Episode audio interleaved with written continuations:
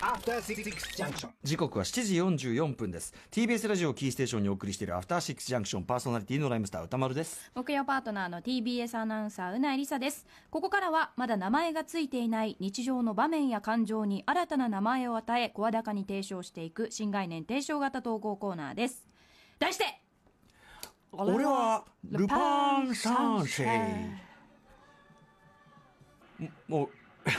うもううないさんはもう発声してませんよね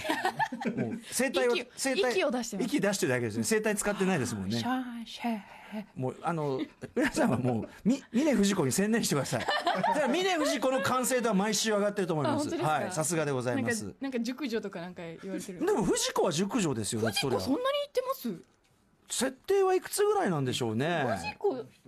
30前半くらいじゃないですかまあまあまあまあだからそんぐらいの、そうんうんそんぐらいの。うん、ちょっとググってみるということなのはいで調べてください。さあということでこのコーナーではあどななんたもがのハマっていた謎の記憶を募集しています一時期熱中してハマっていた謎の趣味行動習慣好み今思い返せばなぜそんなにハマっていたのかさっぱりわかんねえそうまるで記憶が盗まれたようにね的なはい。的なエピソードを最終的にあなたの心です。こういうね、着地するためだけどね、もう結論ありきのコーナーですからね。 さあ、ということで行ってみましょう。本日紹介するのは、ラジオネーム創造の産物さんからのこんなエピソードです。早すぎた高木。え今から6、7年ほど前、私はミニマリストを自称し、とにかく所有物を減らすことに夢中になっていました。いらない服や読み返すこともなさそうな本の処分に始まり、引っ越しをするときに邪魔になりそうだからと、ベッドや、ベッドや食事用のテーブルも廃棄。おー寝るときには片付けしやすく持ち運びも簡単な布団を使用し、食事はパソコン用のデスクで済ませるなど、おー物を持たないことの気持ちよさにミニマリストだどわんどんね、のめり込んでいきました。まあ気持ちはわかる。普段の生活にもこの考えは普及し、当時の私はどこへ行くにも、パンツの前ポケット、んんパンツ、パン、パン、パンツってズズボボンンのこのこととでですかね。パンツの前ポケットにはスマホと財布ほう。ほうお尻のポケットには Kindle を装備う。わ会社にも入る手ぶ、会社に手ぶらで出社。あでもいますよね同僚たちの、ルパン 物を持たずに出社するあなたって素敵ね好きよすすごいっすね、うないさんね。えーの声を、えーからかれていることにも気づかず、真に受け、得意げな顔をしていました。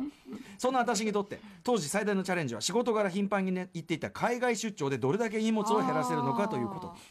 幸いスーツやジャケットなど硬い格好をしなくて良い環境だったこともあり、んこのチャレンジを成功させるために必要なものはコンパクトに持ち運べる着替えの服だけだと考えた私はその視点で街を散策そしてついに見つけたのですそれは金曜パートナーの山本隆明アナウンサーが普段着としてあの外着としてね、下着ではなく、えーそれ1枚で着用していることでいうおなじみ普段着として愛用しているあの一品エアリズムでしたおエアリズムなら畳んでもかさばらないし確かにシワになりにくく乾きやすい、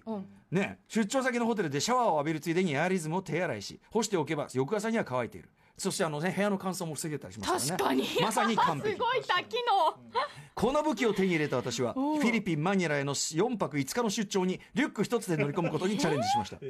仕事で使うパソコンや書類に加え T シャツ型のエアリズム 1, 一枚ちょっと待って待ってこれさ仕事し誰誰だって誰かに会うわけですよね出張先で T シャツ型のエアリズム1枚と、うんエアリズムのボクサーパンツ1枚に靴下を1もう足だけ一枚 かもうその日その日でそうそう、であとは出発時に身につけてるエアリズムの T シャツボあーなるほどクサーパンツだから要するに 2, 2枚セですッねト2二セ枚ットあ体る制でいくんですねね、エアリズムの T シャツボクサーパンツに靴下と細身の黒パン1枚だけという、まさに高木スタイルでのってことで 山本武さんの高木さんリスペほクんトされてる本当にこれでうろうろしてますからね、季節は夏でしたしマニラの人なら誰も服装のことなんて咎めないなんなら まあ現地、確かにねなんなら現地の人も同じような格好をしているだろうといなんかあうんまり気にしなそうしているだろうという、舐め切った考えもあったとのことでした、しかし今改めて冷静に考えるとどうしてそこまで荷物を減らすことに執着ししていたのでしょうね、山本アナがエアリズムをトップスとして着用していると聞いてかつての自分の行いがフラッシュバックした次第です、ということでこのコーナーの締めはいつもこのフレーズです奴はとんでもないものを盗んでいきましたそれはあなたの心ですちなみに本日は山本隆明アナお誕生日でございますおー おめでとうございます高木さねえおおどけにね躊躇がないといったあたりで、うんでちなみにこのさえっと何創造の産物さんのこのフィリピン出張はトラブルは起きなかったんでしょうかこのねえ特に起きなかったということなんでしょうか、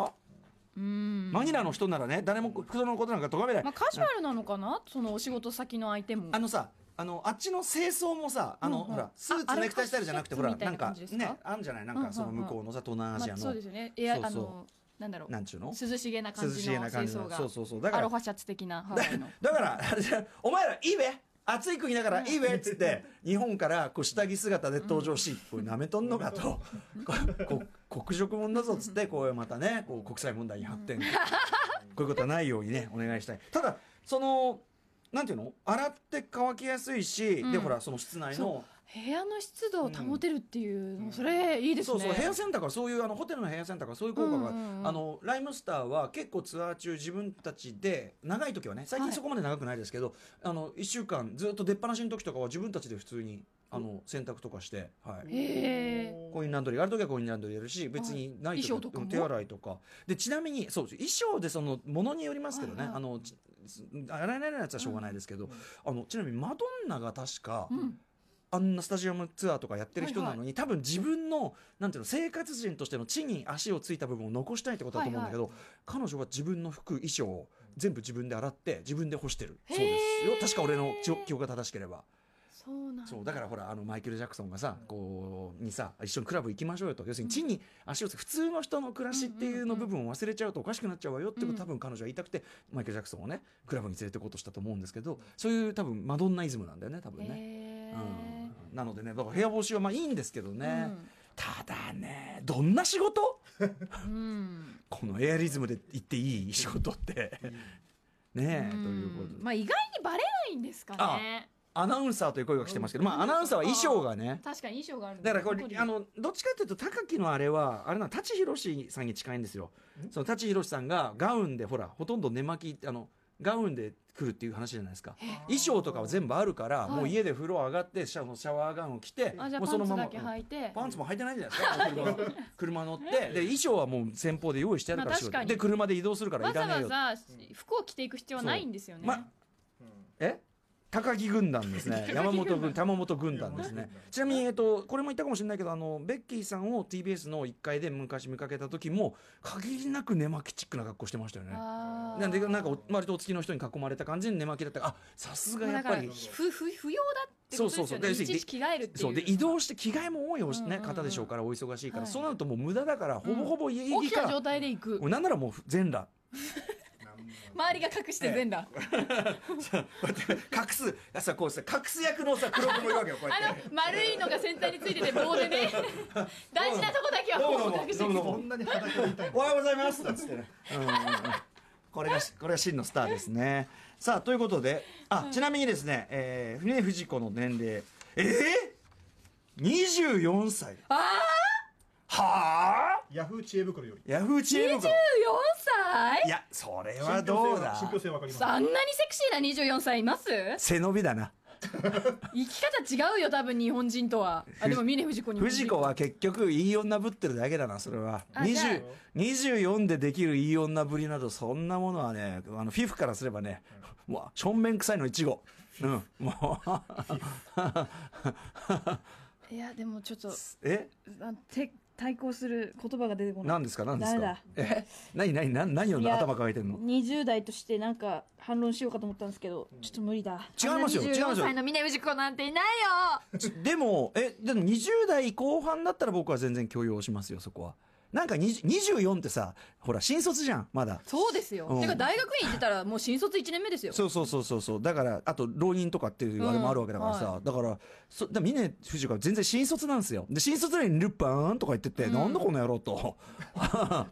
でももしかしたらじゃあ家帰ったらあー今日の私も無理しちゃってたなとそうか言そってこうう背伸びして「ああ疲れた」って「本当私キティちゃんとか好きなの」ってねか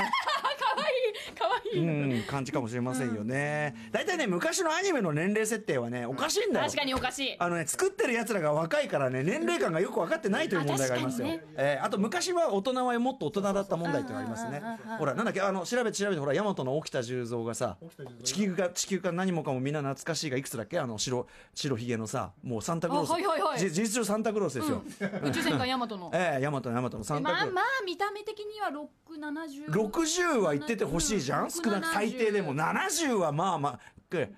さあそれで50で後半沖田中中後半ぐさらいじあゃないさあウィキペディ52アえ52歳あと2年、あと2年。おいおいおい西崎さんよちょっとそいつ はそいつはおかしいんじゃないかちょっと これ52いや歳いやいや、なん絶な対ら、なおんかなしいらね、70後半ぐらいでもいいですよ。ねえ、ダメだな。どいつもはいこいつもね、年齢の感じが分かっていないというこの現実。ね、95歳まで2000年前貯めなきゃいけないこの時代に ね、少子千万でございます。さ